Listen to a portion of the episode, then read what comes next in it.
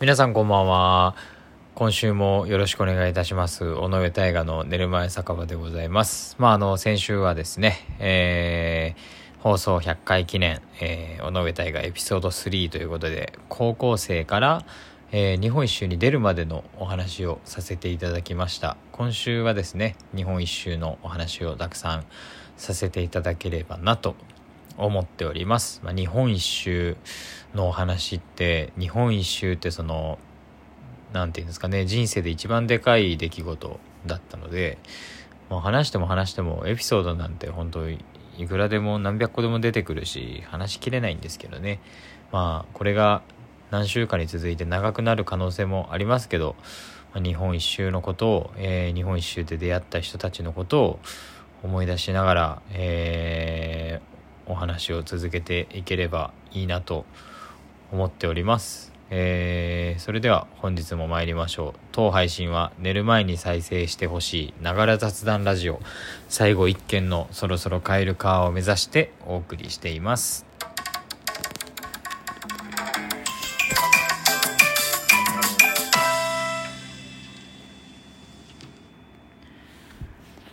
本日は12月16日金曜日第103回の放送となります。えー、本日も尾上大河の寝る前酒場よろしくお願いいたします。まああのだんだんですね、昔の記憶ってこ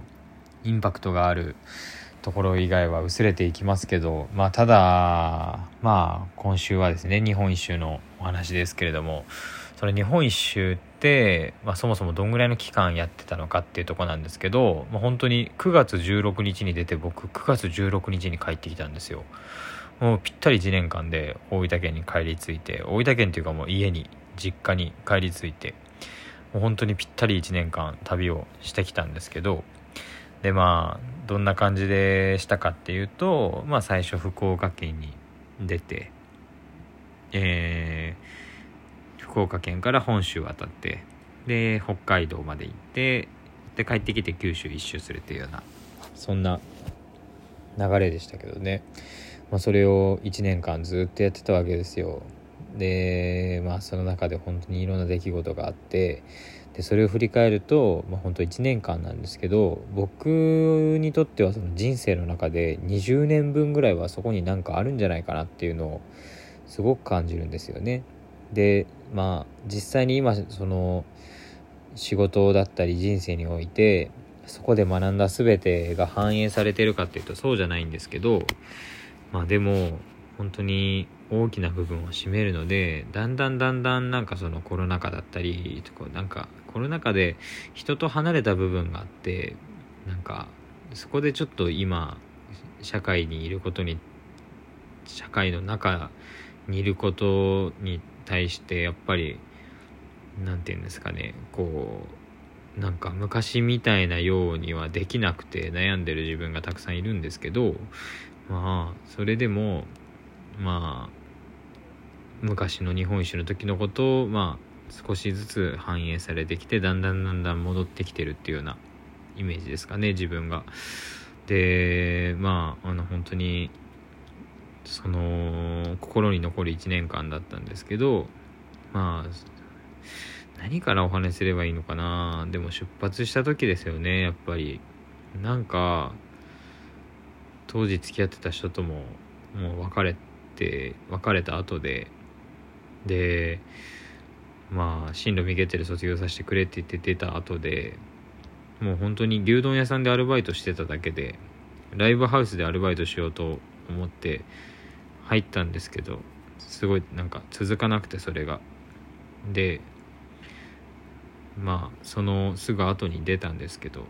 なんかもう何も背負ってるものがない状態。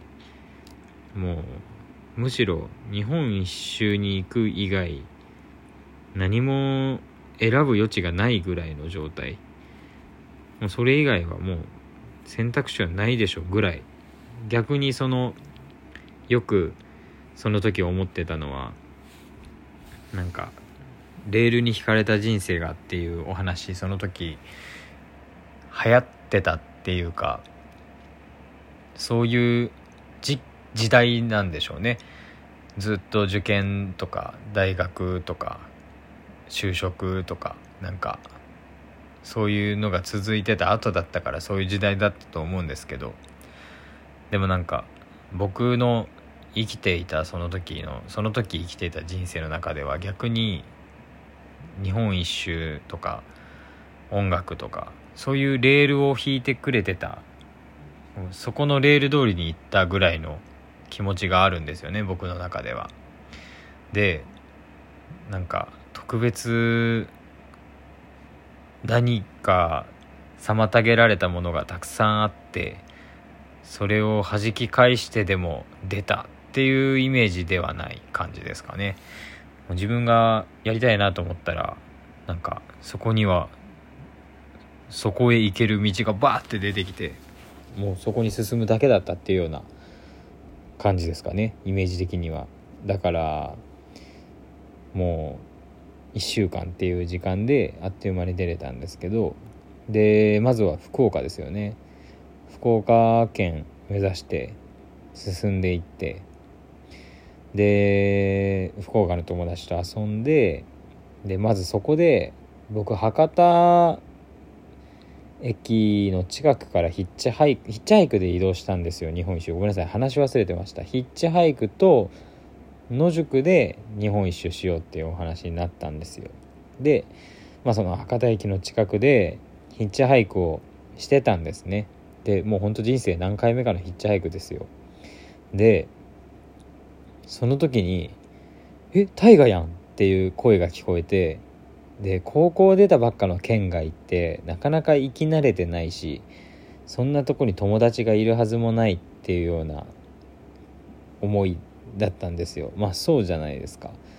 で誰だろうって思ったらその100回記念のエピソード1で話した幼なじみだったんですよ。福岡で進学しててアルバイト夜居酒屋さんでやってて夕方ぐらいだったんですけどその居酒屋さんが「お外でヒッチハイクしてるやついるぞ」みたいな「ちょっと見てこい」っつってで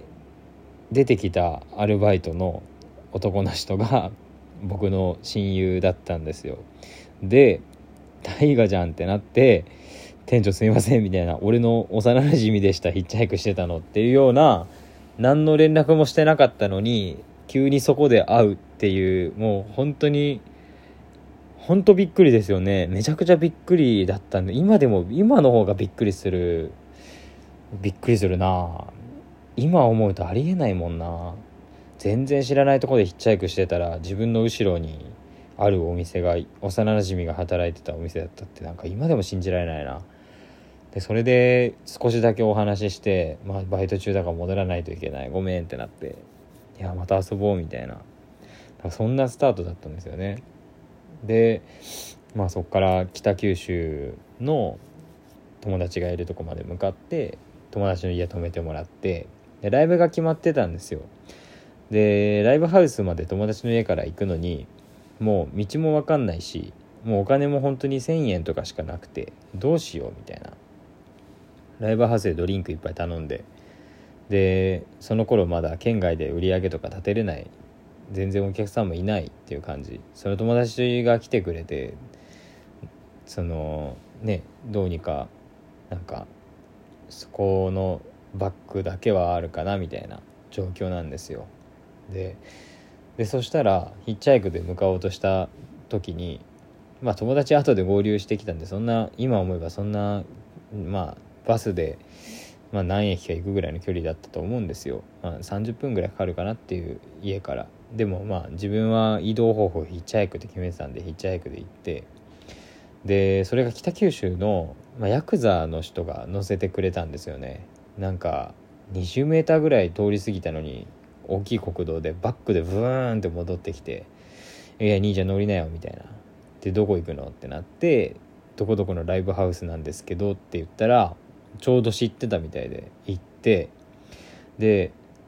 まあもうお話を聞く限り、まあ、車とか何かといろいろ見る限りそういう感じの人で、まあ、怖い人で全然なんて言うんですかね。怖くないんですけど話してて。なんか本当に上の方の感じの人でもうパッとそのまま1万円くれて「ライブ頑張りなよ」みたいな。で日本一周するんでしょこれからみたいな。もう全部自分のやりたいことやっておいでっていう風に言ってくれるような人ででうわなんかそのその時にどこで何をしている人なのかとか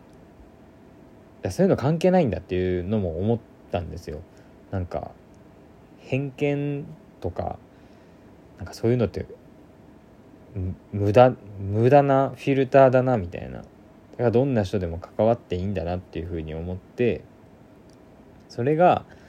年を取るごとに狭まっていったりするっていうのは後々わかるそれはわかるんですけど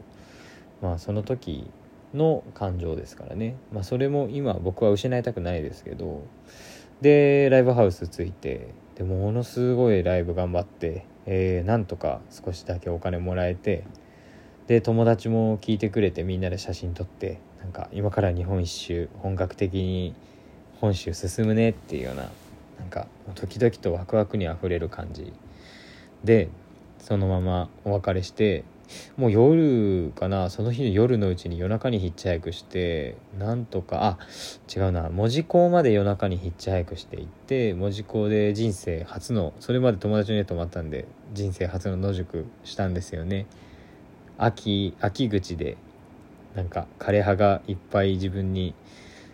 こう飛んできててみたいな思い出しますめちゃくちゃ、まあ、来週また続きをお話しさせていただけたらいいなと思っておりますのでよろしくお願いいたします。いいねのマークやねぎらいマークたくさん連打もお願いします。お便りだったりもお待ちしておりますので、えー、皆さんまた来週も楽しみにしていてください。ありがとうございました。